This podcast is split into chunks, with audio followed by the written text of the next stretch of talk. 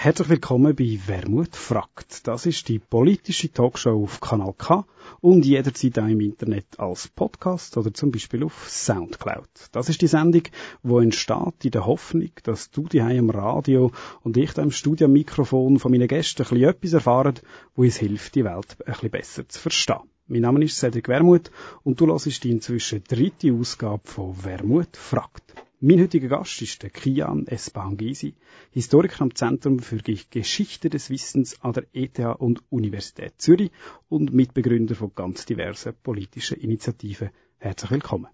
Hi, danke für die Einladung. Freut mich sehr, dass du da bist. Wir fangen da mit einem ersten Musikstück. Es ist das Stück Moneyman von Besso da Mafia. Warum genau das Stück? Ich war äh, in der letzten Zeit für einige Monate in den USA für die Forschung und habe dann in Baltimore gewohnt und das Lied war im letzten Jahr der Sommerhit und ähm, auf der Straße in den YouTube-Videos hat man gesehen, wie die Leute den Moneyman Dance gemacht haben. Da sind wir gespannt, wie das tönt. Moneyman von Besso da Mafia. Wow, wow, wow.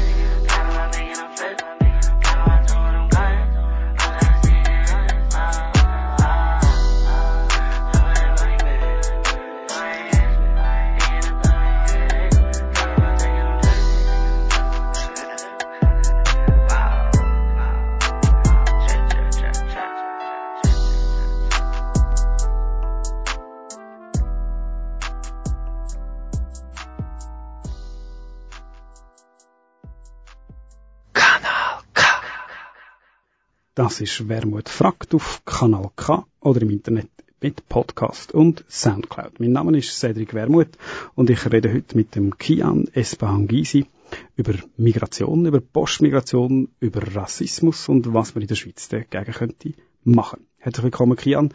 Freut mich sehr, dass du dir die Zeit genommen hast, hier in die Schweiz zu kommen, vom grossen Zürich ins kleine Aargau. Das ist der erste Besuch hier im Aarau.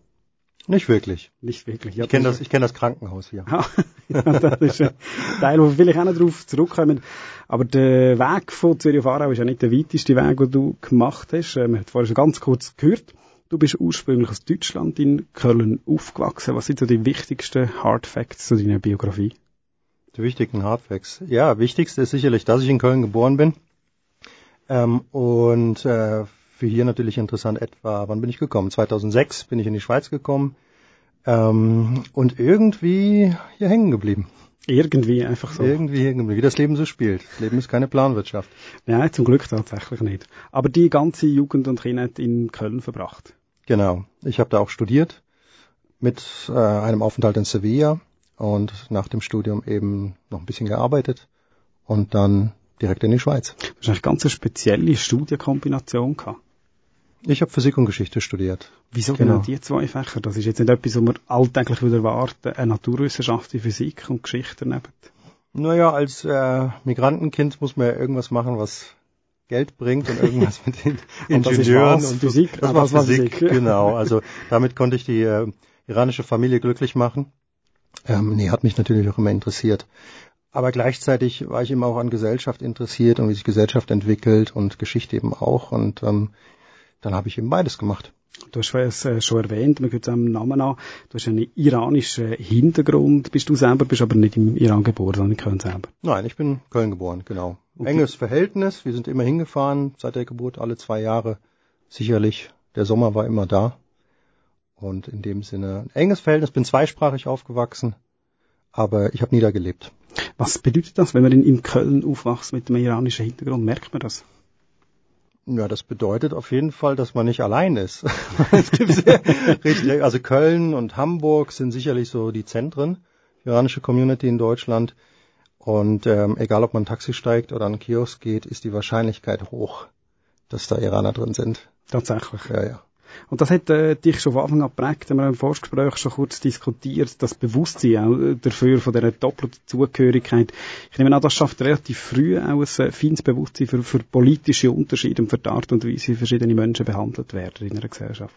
Ja, sicherlich. Also dazu muss man sagen, dass ähm, mein Vater Ende der 60er Jahre nach Europa kam. Ähm, eigentlich wollte er nach Deutschland, ist dann aber auf dem Weg ähm, auf dem Weg mit dem LKW, also ist im LKW mitgefahren in Österreich, ähm, sagen wir mal so, hängen geblieben, waren viele Iraner da und hat eine Zeit in Wien gelebt. Ja. Und er ist dann erst später als Werkstudent ähm, nach Deutschland gekommen. Man hat eben, gab nicht viel Arbeit in Österreich, also sind die Semesterferien immer in die Fabriken in Deutschland gegangen, um zu arbeiten, Geld zu verdienen. Und ähm, bei einem so einem Aufenthalt hat er meine Ma kennengelernt.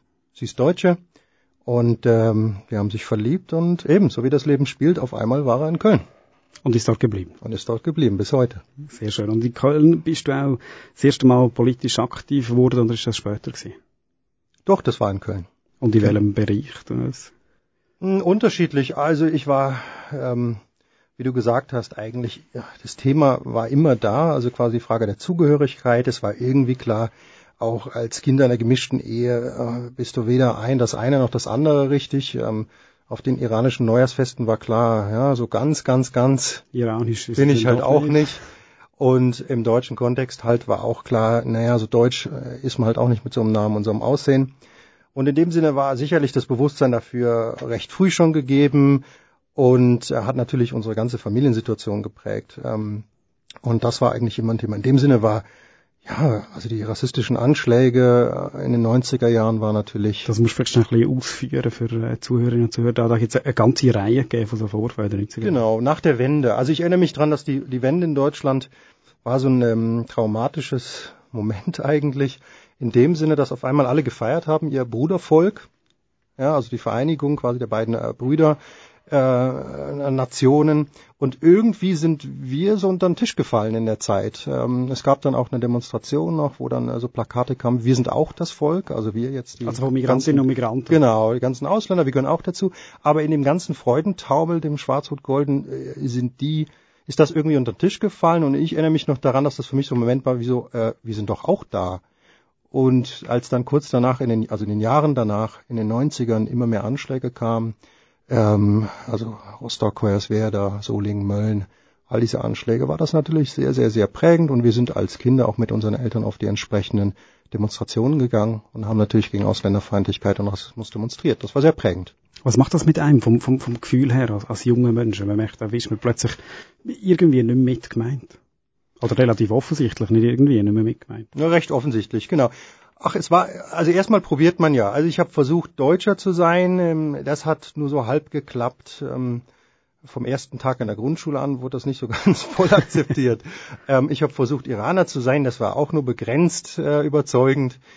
Und irgendwann war wirklich so die Frage, okay, was ist man dann? Die Pädagogen in der Schule haben immer gesagt, ja, sie leben ja halt, also die ganze Gruppe lebt zwischen zwei Kulturen, zwischen den Stühlen. Man war quasi per Definition ein Problem. Und ähm, das war natürlich etwas, was einen geprägt hat und äh, es hat dann bis in die späten 90er gedauert, bis ich dann irgendwie auf Leute getroffen bin, die mir gesagt haben, ähm, das ist kein Problem. Die doppelte Zugehörigkeit. Ja, und vor allen Dingen auch dieses Bild, man lebt zwischen den zwei Stühlen. Ich weiß noch, ein Kollege kam zu mir meinte zu mir, sitzt ihr, wo sitzt ihr denn zu Hause, wenn ihr zu Hause seid? Und ich habe gesagt, naja, wir sitzen auf dem Teppich und, und gucken ah. Fernsehen, aber wir sitzen auf dem Teppich. Und dann meinte er eben, was heißt hier zwischen zwei Stühlen? Nicht mal das Bild ist von uns. Ja. So, und dann ist mir eigentlich klar geworden, äh, das ist kein Problem, diese Existenzform, sondern ehrlich gesagt immer mehr gelebte Normalität. Und man sollte sich nicht einreden lassen, dass das ein Problem ist, weil ehrlich gesagt im Alltag war das kein wahnsinniges Problem, das auszuleben. Man hatte Persisch gesprochen in einem Kontext, Deutsch in dem anderen und man hat schnell eine ziemliche Sicherheit darin, diese Kontexte in denen zu manövrieren auch hin und her dann entsprechend genau. Das ist auch in der Schweiz ja eine Realität. Da kommen wir sicher nachher gerade noch drauf, der, der grosse Unterschied zwischen dem Bild, wo man hat, quasi von der, von der reinen Schweiz, wenn man so will, und der längst völlig durchsetzten migrantischen und vielfältigen Realität. Ich will ganz kurz noch beim politischen Engagement bleiben. Eins von den Stichworten ist gewesen, in Deutschland es relativ früh, viel früher als die Schweiz, so nach 2000, dann auch eine wirkliche politische, eigentlich eine kulturpolitische Bewegung gegeben. Ist da Stichwort, wo du auch rundum aktiv gewesen Was ist die Idee, die Aussage, das ist genau anschließend an die Frage? Also vielleicht müssen wir das in einen größeren Kontext rücken. Also der Ende der 90er Jahre mit der ähm, rot-grünen Regierung gab es in der Tat, mhm. würde ich sagen, schon eine ziemliche Wende in der Art und Weise, wie mit Einwanderung umgegangen wurde. Das erste Mal wurde Deutschland dann ähm, offiziell von der Bundesregierung als Einwanderungsland anerkannt. Und das ist eben nicht einfach vom Himmel gefallen. Es ist auch Ausdruck ähm, von vielen, vielen Aktivitäten in den 90er Jahren. Einmal gegen den Rassismus, aber auch für die Frage, was bedeutet eigentlich Einwanderung für das Land und für die Tatsache, dass die Leute, ähm, diese ganzen Ausländer halt eben jetzt Teil des Landes ist und auch nicht mehr gehen werden. Und ähm, da ist sicherlich Kanakatak eine Gruppe, die in diesem Kontext entstanden ist, ähm, die mich auch sehr geprägt hat und wahrscheinlich auch viele andere geprägt hat, wo eben der zentrale Punkt war zu sagen, wir lassen uns nicht in diese zwei Gefäße drücken, also man muss entweder jetzt Deutscher sein oder Ausländer. Da entstehen eigentlich ganz neue Formen der Zugehörigkeit und der Weise auch zu leben und miteinander umzugehen. Wir haben zwar noch keinen Begriff dafür, aber das ist eine Realität und diese Realität ist da und soll anerkannt werden und die ist eben nicht einfach nur ein Problem, weil sie nicht in das eine oder andere passt. Das war die Grundidee eigentlich bei Kanakatak, eigentlich wegzukommen von der Frage der Herkunft und zu fragen, wie wollen wir eigentlich in Betracht von Migration äh, zusammenleben. Und wie vermitteln wir das kulturpolitisch? Was heißt das konkret? Was macht man da? Man ist auch auf der Suche nach einer neuen Sprache eigentlich, mhm. ne? Weil das ist ja das Problem.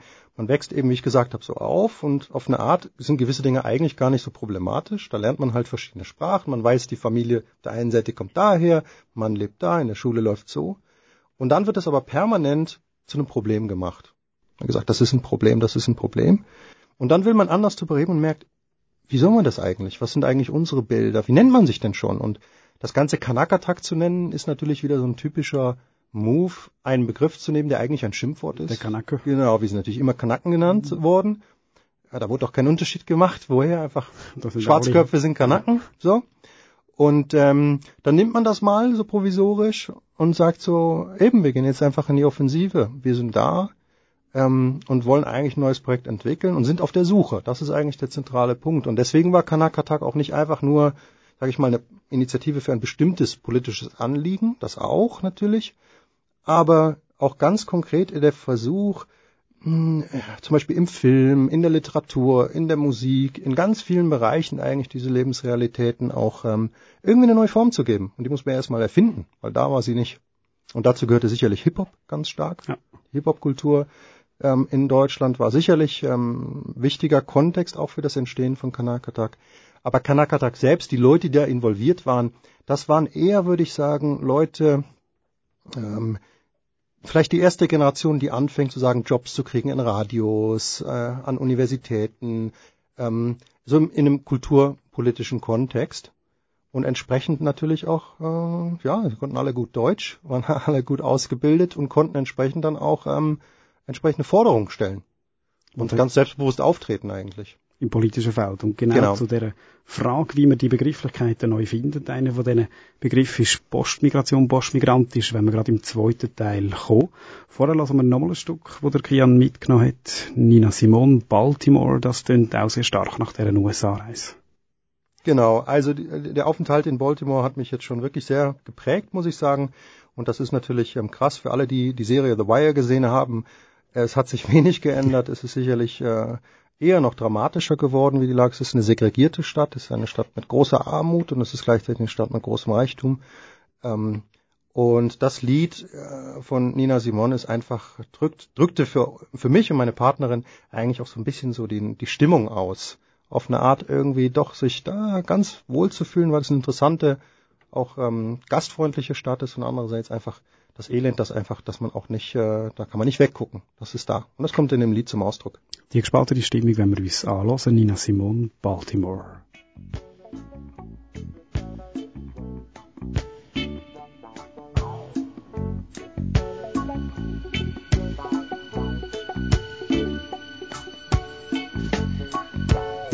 up little seagull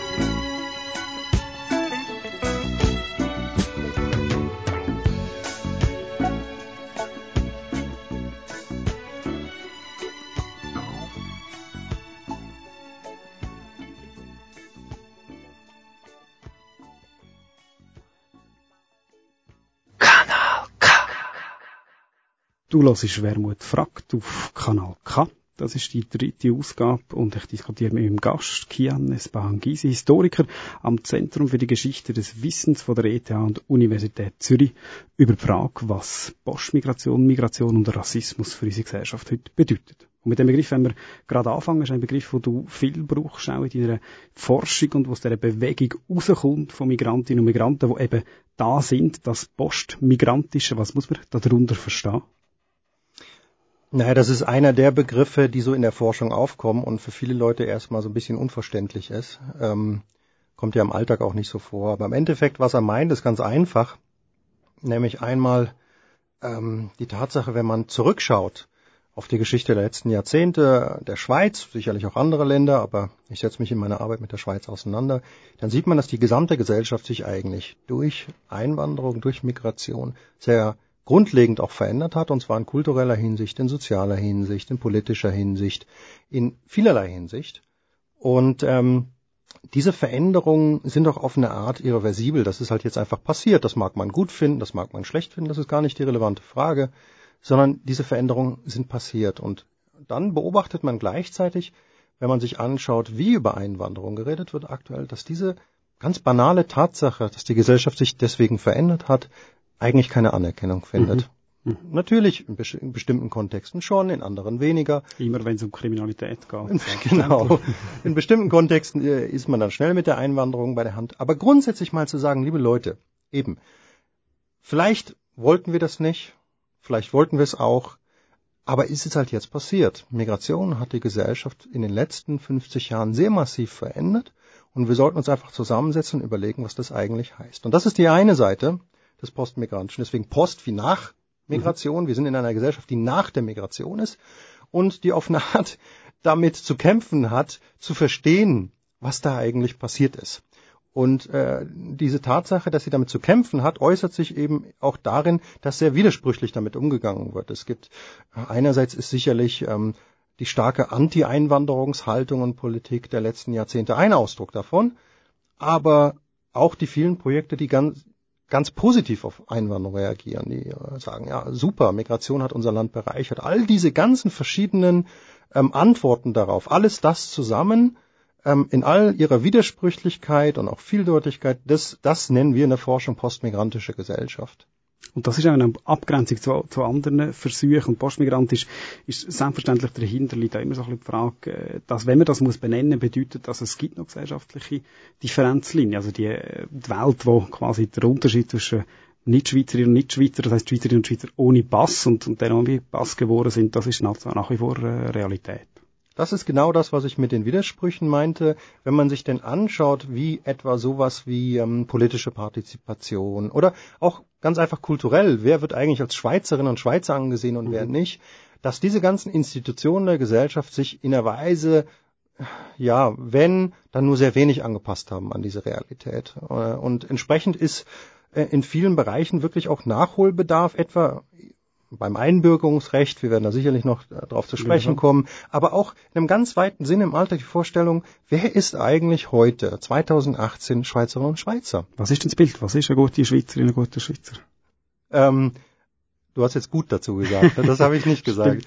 gut würde ich jetzt gar nicht hören. Also einfach, wer, wer ist es eigentlich? Das ist eine Frage der Zugehörigkeit und ähm, da sehen wir, dass je nachdem, wo man schaut, das natürlich ganz anders beantwortet wird. Schaut man auf die Nationalitäten, dann sieht man, dass die Leute, die einen Schweizer Pass haben, in der, in der demografischen Zusammensetzung, in der Zusammensetzung im Hinblick auf Migrationshintergrund, ähm, ethnischen Background sehr viel vielfältiger geworden sind ähm, als noch in den 60er Jahren etwa. Da hat sich wirklich was verändert. Aber das heißt noch lange nicht, dass im Alltag dieselben Menschen mit einem roten Pass sowohl in der Fremdwahrnehmung, aber mhm. durchaus auch in der Eigenwahrnehmung sagen würden, ja, ich bin Schweizerin und Schweizer. Und da, glaube ich, gibt es ein grundsätzliches Problem ähm, und Gesprächsbedarf, dass man sagt, naja, man kann heute auch Schweizerin und Schweizer sein, wenn man eben wie ich ähm, verschiedene Lebenskontexte hat, äh, in, äh, auf eine Art auch ähm, ähm, verschiedenen Länder zugehörig wird. Das ist möglich. Da wird ja heute so getan, das sei äh, vor allen Dingen ein Loyalitätsproblem. Nein, das ist für viele Leute eine Lebenstatsache, mit der sie sehr pragmatisch umgehen und die bestenfalls sogar ähm, ganz interessant ist. Und ähm, man kann auch Schweizerin und Schweizer sein, wenn man äh, nicht so aussieht, wie man vielleicht denkt, dass eine typische Schweizerin und Schweizer aussieht. Also ähm, man kann äh, dunkelhäutig sein, man kann äh, von irgendwo auf der Welt herkommen. Das ist heute möglich, aber es ist eben in der Form nicht so anerkannt im Alltag. Und das merkt man ähm, eigentlich sehr häufig. Das heißt zum Beispiel? Naja, also das geht von ähm, also Einbürgerungsrecht haben wir schon gehabt. Das genau, das Einbürgerungsrecht, da haben wir einfach Studien äh, wir wissen, dass da die Einbürgerung für alle nicht gleich leicht ist, je nachdem aus welchem Land kommen. Da geben wir, haben wir wirklich Daten, statistische Daten.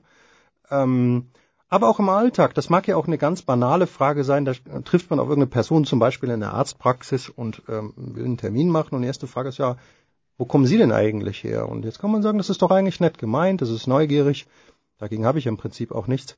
Aber wenn man das natürlich mit einem bestimmten Background 20.000 Mal im Leben hört, diese Frage, dann fragt man sich schon, naja, warum werde ich jetzt eigentlich die ganze Zeit gefragt? Und ähm, das hat natürlich Konsequenzen. Und der Grund, warum die Personen fragen, ist natürlich, weil da wie so eine, man denkt, okay, so wie die Person heißt, der Name oder das Aussehen passt nicht zu dem, wie ich Schweizerinnen und Schweizer sehe. Also muss die Person irgendwo anders herkommen. Also darf ich nachfragen. Und ähm, eben, das muss gar nicht böse gemeint sein und ist es meistens auch nicht. Aber in der Summe führt das natürlich dazu, dass man irgendwann, so wie ich das auch gemacht, sich fragt, ja, okay, gut, offensichtlich bin ich halt also nicht dabei. Und dann habe ich die Option mir zu überlegen, versuche ich jetzt trotzdem irgendwie dabei zu sein, mich massiv zu assimilieren zum Beispiel. Das geht dann auch nur begrenzt, wenn man... Äh, die Forderung hat es ja zum Teil gegeben, dass man gesagt hat, genau. man müsste zum Beispiel die Möglichkeit haben, einfacher äh, den Namen zu ändern, also die Herkunft auch zu kaschieren. Genau, richtig. Das ist, ähm, gibt verschiedene Arten. Aussehen ist schwierig halt zu ändern. ähm, wenn man äh, eine bestimmte Hautfarbe, Haarfarbe hat, Augenfarbe hat, wird's halt dann irgendwie schwierig. Ähm, aber Assimilation kann natürlich auf ganz vielen Ebenen irgendwie eingefordert werden. Und ehrlich gesagt, die ganze Debatte um Assimilation ist auf eine Art auch sehr aufgeladen. Ne? Also einerseits gibt's die Forderung, diese Fremden sollen sich möglichst as alle assimilieren. An was denn ist die große Genau, an was? Ne? Ich, ich frage immer zurück, also soll ich das jetzt an die Goldküste lieber oder an Goldstädte, wo ich selber wohne? Also wo, die Antwort kann ja niemand liefern. Hm. Und deswegen ist die Forderung nach Assimilation in der Größe meistens ja einfach nur eine, eine politische, ein politischer Versuch, den Leuten zu sagen, ordnet euch mal unter. So. Und andererseits gibt's die andere Position, die sagt, naja, es geht gar nicht um Assimilation, es geht nicht um Angleichung. So, ähm, und das ist natürlich einfach auch empirisch falsch, weil äh, Menschen sich natürlich im Lebensvollzug aneinander anpassen. Mhm. Nur sehr viel komplexer und, sage ich mal, auch selektiver, als das diese Vorstellung von Assimilation wiedergibt. Natürlich, gewisse Dinge übernimmt man, weil man die vielleicht auch gut findet, andere Dinge übernimmt man nicht. Ähm, einige Dinge übernimmt man für einen bestimmten Kontext, andere nicht. Aber das machen wir alle die ganze Zeit. Das mhm. wäre für mich so eine Assimilation mit einem kleinen A geschrieben. Das ist das, was wir dauernd machen. Ähm, und wie Gesellschaft funktioniert, das ist ja auch in der Mode so. Man guckt, ah, da hat jemand was Interessantes an, will ich auch, ziehe ich an. Das ist auch schon Assimilation. Und in dieser Hinsicht, wenn wir so über Assimilation reden würden, wäre das auch gar nicht so problematisch. Und ähm, ähm, hieße eben auch, dass die Richtung, wer sich an wen assimiliert, sehr viel komplexer ist. Die Schweiz hat sich ja auch in vielerlei Hinsicht in ihren Lebensgewohnheiten auch an diese neuen Mitbürger angepasst. Ich lese gerade zum Beispiel ähm, historische Quellen aus den 80ern, wo Leute ganz begeistert sagen so, wow, diese Art von Picknick in der Form, dieses südländische Picknick, wo man so rausgeht und Essen mit einem riesengroß, das, das, das haben wir neu gelernt. Also das Rausgehen, das kenne ich auch aus Köln damals. Wir waren in den 80ern, die Iraner und ein paar andere Gruppen, die einzigen, die permanent irgendwo im Park saßen, Decken ausgebreitet haben und, und, und den Tag da verbracht haben. Und das sind so Praxen, wo ich sage, da gibt's eine gegenseitige äh, Anpassung, die ganz interessant ist und die auch gut ist. Mhm. Das sind postmigrantische Lebenswelten, wie wir das nennen. Ähm, aber diese große Assimilationsforderung, passt euch mal alle an uns an, ja. Da ist natürlich der einzige Witz dahinter zu kommunizieren, wer, wer im, im Haus das Sagen hat und wer nicht. Ja, das ist ein ganz, ganz wichtiger Punkt, weil es geht ja da nicht nur um eine politisch geforderte Assimilation von ganz rechts, sondern die Logik ist ja, eigentlich, wenn wir ehrlich sind, sehr tief in, in eine Integrationsgesetzgebung, überhaupt die Vorstellung von Integration, die von außen die kommen und sich an eine Mehrheitskultur anpassen, die eingepflanzt. Und das führt zu gesellschaftlichen, gesellschaftlichen Hierarchie. Und die Diskussion, die wir da noch aufnehmen finde ich, ist ganz schwierig. Das führt zu etwas, wo du immer auch wieder benennst. Du sagst, das ist ein rassistisches Problem oder das ist Rassismus. Und zwar Rassismus verstanden nicht als individuelle Einstellung von jemandem mit Glatzen und Springerstiefel, sondern als äh, soziales und politisches Phänomen, das Hierarchien zieht zwischen verschiedenen Gruppen von Menschen. Genau. Also man kann sagen, dass eigentlich seit dem frühen 20. Jahrhundert, also knapp 100 Jahre in der Schweiz, ähm, sehr ähm, ausgiebig über Assimilation geredet wird. Und es war von vornherein klar, dass damit auch ein bestimmtes Bild von den Fremden, die da kommen, ähm, einhergeht. Nämlich die Vorstellung, einige können sich assimilieren, weil sie wie so kulturell nah sind. Und dann gibt es wie so ganze Kreise in der Welt, die sind per se und im frühen 20. Jahrhundert hat man nicht nur Kultur gesagt, sondern Kult, auf Kultur, Grund von kulturellen und rassischen Merkmalen mhm. ähm, per se nicht anpassungsfähig. Das heißt, weil das so ist, weil man diese Vorstellung hatte, darf man die eben auch nicht ins Land lassen. Und da sieht man, wie bestimmte Vorstellungen ja nicht einfach nur in den Köpfen von einzelnen Leuten sind, sondern dann auch wirklich Realität machen, indem sie zur Grundlage von etwa Ausländerpolitik werden, also im Ausländergesetz aus den 30er Jahren etwa. Und seitdem ist eigentlich das Schweizer Migrations ähm, äh, in der Forschung sagen Migrationsregime, das ist einfach ein Fachbegriff, also die Art und Weise, wie in der Schweiz mit Migration umgegangen wird, wie sie gesetzlich geregelt wird, sehr stark an, den, an die Vorstellungen gebunden, dass a, die Einwanderer äh, sich anpassen müssen, zum einen, und zum anderen, dass das nicht alle Gruppen gleich können. Und da wurde, wird es natürlich immer problematisch, wenn dann einfach Gruppen pauschal in einen Topf geschmissen würden, wenn zum Beispiel gesagt wird, ähm, äh, Muslime können sich nicht anpassen. So, da, da ist einfach ein grundsätzlicher Bruch. Und die Vorstellung dahinter ist etwas, was heute immer noch gern verwendet, nämlich die Idee von Kulturkreisen auf der Welt. Verschiedenen Kulturkreisen, von denen einige assimilierbar sind und andere eben nicht. Und diese Denke, die zieht sich durchs gesamte 20. Jahrhundert, die prägt dann in den 90er Jahren sogar nochmal sehr massiv das Migrationsrecht, nämlich im Drei-Kreise-Modell. Ja. Ähm, das muss man vielleicht schnell sagen, das Drei-Kreise-Modell. Genau, da geht es einfach darum, auf Deutsch gesagt, wen lässt man eigentlich zu als Einwanderer im Land? Und dann wurde die Welt in drei Kreise aufgeteilt. Ähm, und äh, letztendlich auch mit der Vorstellung, okay, wen können wir reinholen, wer ist wie so assimilierbar und welcher Teil der Welt wollen wir eigentlich gar nicht mehr haben. Das ist im Wesentlichen der europäische Kulturverein, sind genau. mit Schlusszeichen und alles andere. Genau, so ungefähr. Genau. Und heute ist es ja eben noch deutlicher quasi in diesem Zweikreise-Modell, das man mit der äh, Europäischen Union ja quasi gemein hat. Und ähm, und in dieser Form ist diese Vorstellung in der Schweiz, der, also der Rassismus in der Schweiz, immer sehr eng an Frage von Assimilation gebunden und auch Frage von Migration, eigentlich das ganze letzte Jahrhundert. Und diese Vorstellungen sind da und die werden immer wieder, führen die eben dazu, dass wirklich ähm, äh, auch handfeste ähm, Unterschiede gemacht werden, etwa in, in äh, politischen Institutionen oder in staatlichen Institutionen. Eben, ich habe das schon erwähnt, wir wissen aus der Forschung zu Einbürgerungsverfahren, dass wenn man alle Bedingungen gleich hält, jemand ist, also zwei Leute sind gleich integriert, ähm, haben gleichen Wohlstand äh, und so weiter und so weiter, gibt es trotzdem Unterschiede. Und die können eigentlich nur noch damit erklärt werden, woher die Leute kommen. Leute zum Beispiel aus der äh, eher aus einem äh, Nahen Osten, werden dann unter ganz gleichen Bedingungen tendenziell eher nicht eingebürgert im Vergleich zu Leuten aus Europa. Du hörst Wermut fragt auf Kanal K. Wir sind am Ende vom zweiten Block, hören noch mal ein bisschen Musik und fragen uns dann, wie kann man mit der Situation, mit einer postmigrantischen Gesellschaft produktiv umgehen?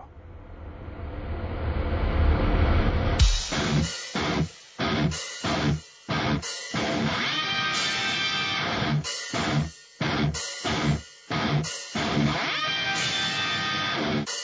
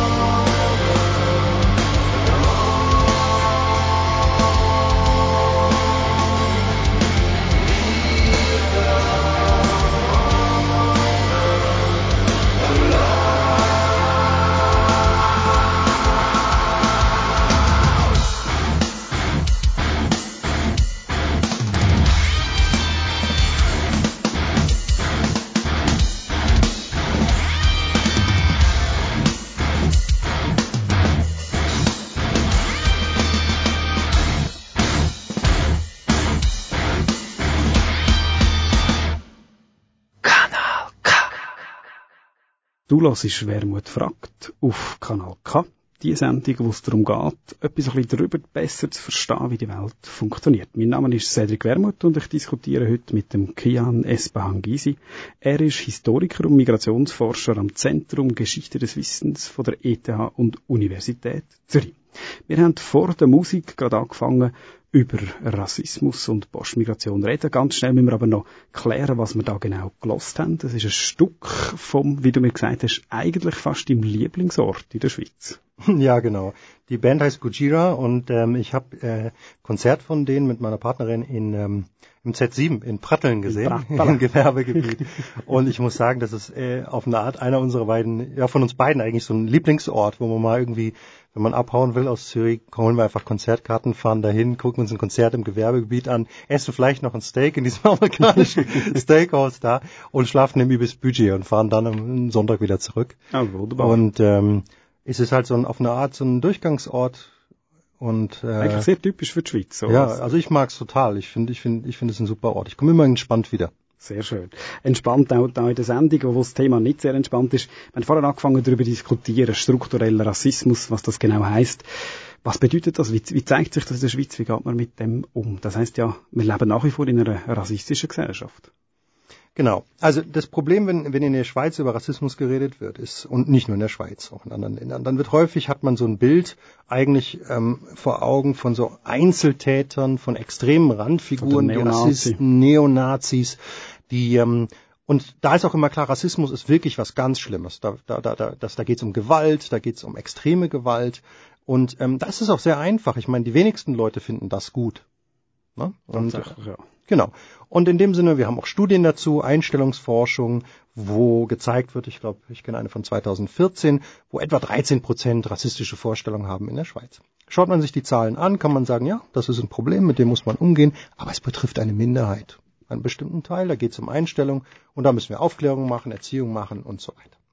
Das ist auch per se nicht falsch, aber es erklärt natürlich nicht, ähm, was der größere gesellschaftliche Kontext ist, dass solche Einstellungen auch so eine gewalttätige Form entwickeln. Das würde aber heißen, Rassismus ist nicht etwas, was einfach von diesen kleinen Gruppen herkommt, sondern das schließt irgendwo an. Nein, das ist, wenn man so will, nur der, die Spitze des Eisbergs. Es ist ein Symptom von etwas Größerem.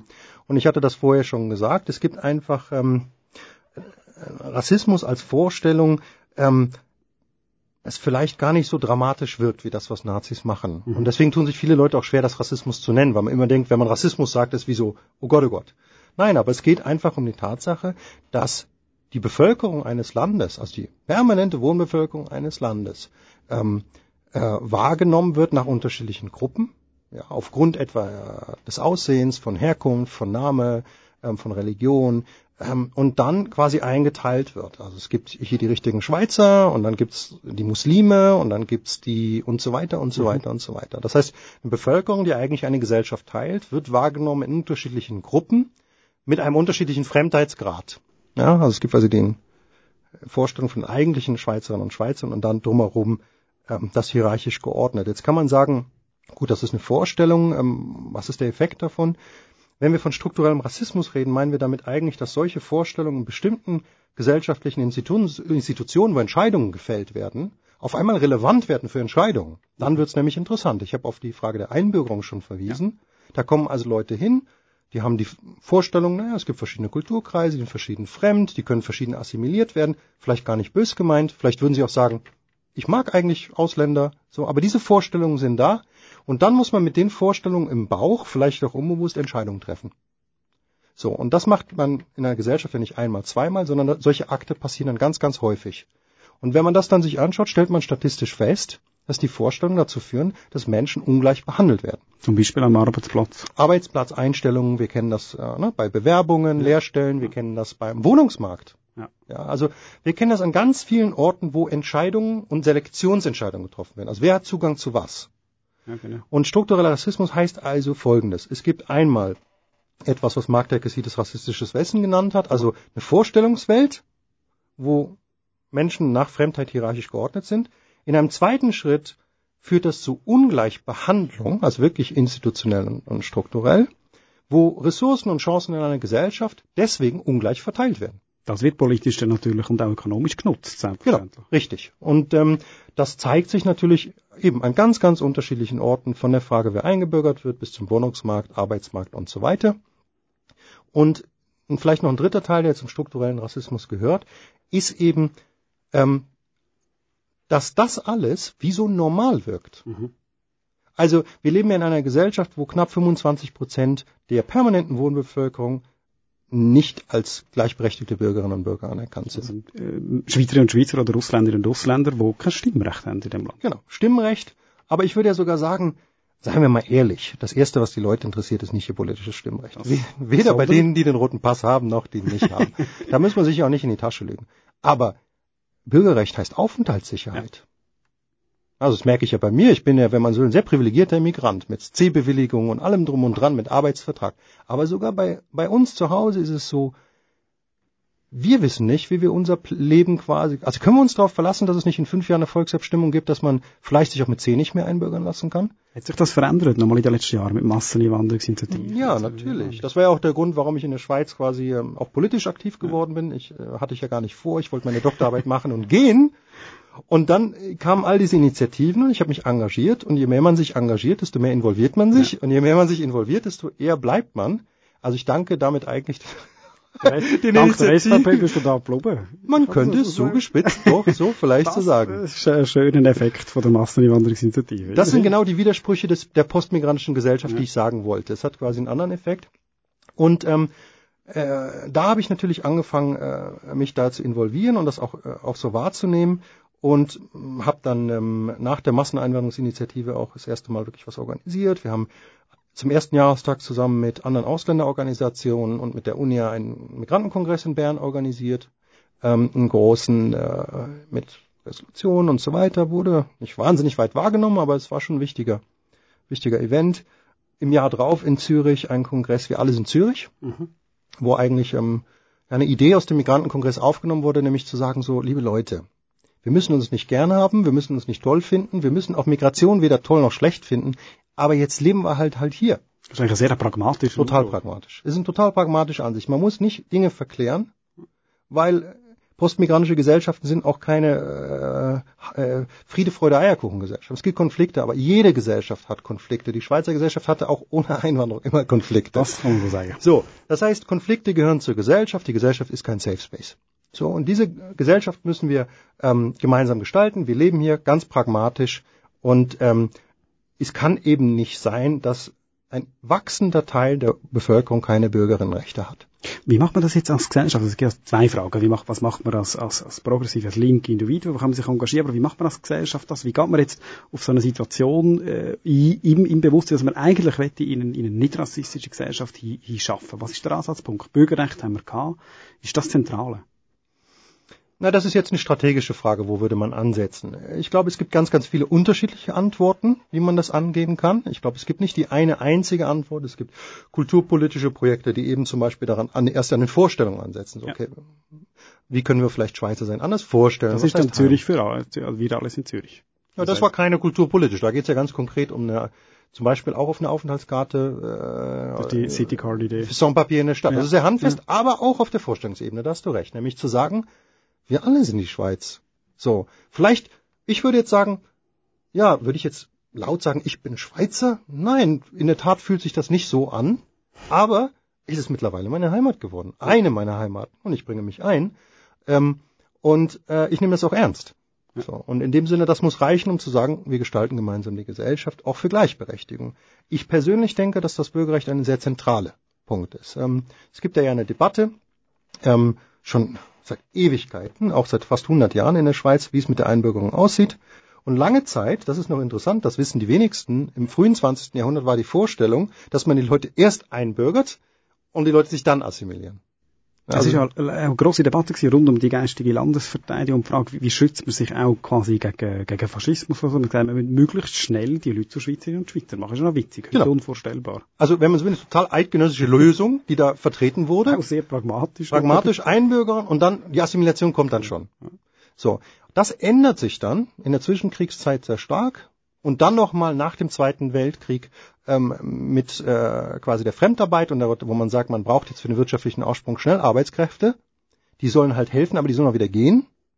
Und in demselben Zug hat man dann bezeichnenderweise die Einbürgerungsfrist hochgesetzt auf zwölf Jahre. Mhm. Das war eben vorher nicht. Anfang des Jahrhunderts war es, glaube ich, sogar unter zwei Jahren. Das ist dann stückweise hochgesetzt bis zwölf Jahre, um zu gewährleisten, die Leute kommen, arbeiten, aber sie haben nicht die rechtliche Möglichkeit, dann zu sagen, okay, dann bleibe ich dann. Das hat sich dann, weil, gut, eben, weder Leben noch Gesellschaften können durchgeplant werden. Das Leben ist keine Planwirtschaft. Ähm, Leute sind geblieben, nicht nur weil sie bleiben wollten, sondern auch weil die Arbeitgeber das wollten. Man will ja auch nicht immer neue Definitiv, Angestellte ja. haben. Ne? Die müssen ihre Skills auch irgendwie nicht immer wieder neu anlernen müssen. Also es gab viele Gründe, warum viele der Leute, die eigentlich wieder gehen sollten, dann doch geblieben sind. Und äh, das ist passiert, aber die Frage, wer dazugehört über die Einbürgerung, die grundsätzlichen Gesetze, sind seitdem eigentlich nicht grundsätzlich geändert worden. Ähm, es gab ja jetzt die, äh, die Revision, wo man einerseits sagt, naja, wir haben es jetzt einfacher gemacht, von zwölf auf zehn Jahre runtergesetzt, Schon. aber nur für C-Bewilligung. Genau. Für B-Bewilligung gar nicht mehr. Also es ist eine ganz schön heikle Entwicklung. Da wurden ziemlich viele Chancen verpasst. Und ich glaube, das Bürgerrecht ist deswegen wichtig, nicht weil es nur um die Frage geht, wollen die Leute jetzt abstimmen oder nicht. Wie gesagt, ich glaube nicht, dass das das Erste ist, was Leute beschäftigt. Aber es geht auch eine Frage von Würde und Anerkennung. Es geht darum zu sagen, liebe Leute, ihr gehört dazu. Ganz Egal, banal. welche Biografie du mitbringst. Genau. Und ich kann sehr gut verstehen, es wird ja immer in der Diskussion gesagt, na ja, aber Hunderttausende könnten sich ja schon einbürgern, sie machen es ja nicht. Jetzt kann man zwei Arten darauf reagieren. Man kann sagen, ja, deren Problem, nicht unser Problem. Ja. Mhm. Aber man kann auch sagen, okay, aber als demokratische Gesellschaft haben wir eine Schwierigkeit, wenn so viele Leute das Gefühl haben, sie wollen sich nicht einbürgern lassen. Und was macht man dann im Zusammenleben? Man geht auf sie zu und fragt, warum macht ihr das eigentlich nicht? Und das haben wir in den letzten Jahren durchaus gemacht. Und dann hört man solche Geschichten wie, ähm, die häufig auch auf Würde sich berufen und sagen so, ich habe 40 Jahre hier gelebt, ich habe hier gearbeitet, ich stelle keinen Bitantrag, um mich einbürgern zu lassen. Du musst dann auch einen Test machen, ob ich gut integriert bin. Und dann noch Geld zahlen und so weiter, sondern ich möchte Einladungen bekommen. Ja. Und für einige wirkt das frech und unverschämt, aber man drehe das mal um. Das sind ja Mitbürgerinnen und Bürger. Schon immer gesehen. Immer schon gewesen. Oder seitdem sie halt da sind. Und in dem Sinne glaube ich, ist es auch nicht einfach nur eine technische Frage, ein neues Bürgerrecht einzuführen, sondern der Grund, warum das so lange sich gehalten, das Gesetz ist, weil darum die kulturellen Vorstellungen darum so stabil sind. Mhm. Das heißt, wir müssen eigentlich auf verschiedenen Ebenen arbeiten. Wir müssen die Vorstellungswelt ändern. Wer ist heute eine Schweizerin und Schweizer? Damit dann irgendwann auch Politiker im Parlament und Wählerinnen und Wähler das Gefühl haben, ja klar, das Gesetz passt nun wirklich nicht mehr zu unserer Realität. Es gibt ein paar Politikerinnen und Politiker, die ja, gibt's schon. Haben. Ja, zum Glück, zum Glück. Du schaffst an dem ja auch sehr aktiv und, und sehr praktisch. Eines von deinen Projekten ist das mit äh, Institut mit sehr provokativem Namen, Institut Neue Schweiz. Was muss man darunter verstehen? Ines abkürzt. Genau. Das ist ein Projekt, das wir ja eigentlich im letzten Jahr so richtig gestartet haben. Da ging es darum zu sagen, wie du gesagt hast, es gibt natürlich ganz viele Leute, die da schon in die Richtung denken. Ja, also die gibt's überall im Land verteilt, in unterschiedlichsten Kontexten, mit und ohne Migrationshintergrund, ähm, die sich sowas wünschen eigentlich, zu sagen, liebe Leute, mal cut, wo stehen wir? Einwanderung ist eine Realität, die müssen wir gestalten. Und die müssen wir, solange wir den Anspruch haben, eine demokratische Gesellschaft zu sein, auch demokratisch gestalten. So. Und das heißt, dass auch alle Mitreden, die da sind eigentlich. Genau, richtig. Und ähm, man kann ja auch sagen, das gehört eigentlich zur Schweizer Geschichte seit dem äh, des modernen Bundesstaates, aber wenn zunehmend einfach auch so durch Kämpfe ähm, ähm, die, die, äh, die Inklusion von Gruppen mhm. auch erreicht. So. Und das müsste man halt hier in dem Fall auch machen. Es gibt sehr viele Leute, aber uns ist klar geworden, es gibt eigentlich keinen Ort, der versucht, da mal diese Netzwerke zusammenzubringen und in den Austausch unter diesen Leuten auch neue Analysen zu bringen. Weil bislang stecken wir schon recht fest in diesen 90er Jahre Migrations-Integrationsdebatten fest. Da wird noch über Integration von Leuten in der dritten Generation geredet und das ist schlichtweg absurd. Ja? Mhm. Und zu sagen, Institut Neue Schweiz ist natürlich auch mal eine provokative Setzung, ist aber, wenn man so will, in guter Tradition der Schweizer Geschichte, und zwar von rechts nach links. Sowohl Rechte haben sich auf die neue Schweiz berufen in den 30er Jahren in Frontisten, aber auch die SP. Ja, das ist eines von der großen Parteien. Genau, genau. Und wir haben gedacht, als gute Ausländer studieren wir die Schweizer Geschichte. Und machen das denn. Und machen das und sagen einfach, liebe Leute, jetzt mal neue Schweiz. Und ähm, wir merken, dass das enorm gut ankommt. Leute sind es leid, gewissermaßen einerseits oldschool das zu machen, Anti-Einwanderung, andererseits auch permanent ähm, zu sagen, die Ausländer und Migranten wie so zu überhöhen und zu sagen, unsere lieben Mitbewohner, aber dann trotzdem wieder zu Fremden zu machen, indem man so tut, als seien sie nur Ausländer und Migranten, sagen sie, nein, wir alle sind die neue Schweiz. Und diese neue Schweiz, das ist quasi das Postmigrantische darin, ist nicht eben einfach nur ein, ähm, eine lustige, bunte äh, Diversity-Angelegenheit, sondern hier gibt es Strukturen der Ungleichheit, über die wir reden müssen. Wir müssen über Rassismus reden, unter anderem. Wir müssen auch über Sexismus reden. Wir müssen auch über andere Formen von ähm, äh, struktureller Ungleichheit denken, die eben mit äh, vor allen Dingen halt auch mit Klasse zu tun haben. Also das sind verschiedene Arten. Wir tun gar nicht, dass das nicht so ist, dass das so ist. Und die neue Schweiz ist ein Angebot zu sagen, lass uns das mal auf den Tisch legen. Aber das Ziel ist, die Gesellschaft zu verändern. Das Ziel ist nicht, für die eine oder andere Gruppe gewisse Sonderrechte zu holen, sondern als Gesellschaft als Ganze sich zu demokratisieren. Ich verstehe Demokratie als einen permanenten Prozess der Demokratisierung. Das ist genau so schön ein Schlusswort wie eigentlich der Anfang von einer neuen Debatte. Leider haben wir für die Debatte zumindest in dem Gefäß keine Zeit mehr, aber das geht uns nicht weg. Du hast Wermut Frack gelost, heute mit dem Kian Espahangisi, Historiker, Migrationsforscher und politischer Aktivist. Herzlichen Dank für den Besuch, dass du dir die Zeit genommen hast. Hat mich sehr gefreut. Danke für die Einladung. Du kannst die Sendung jederzeit im Internet nachhören auf Soundcloud oder als Podcast ablassen auf kanalk.ch.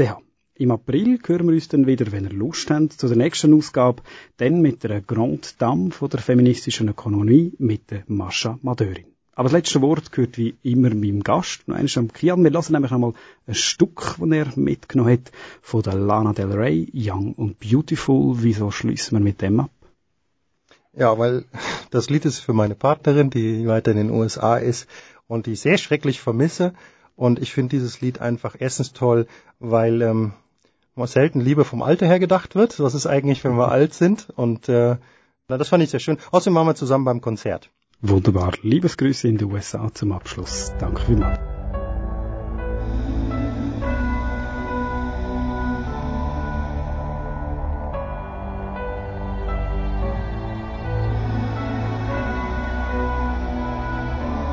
I've seen the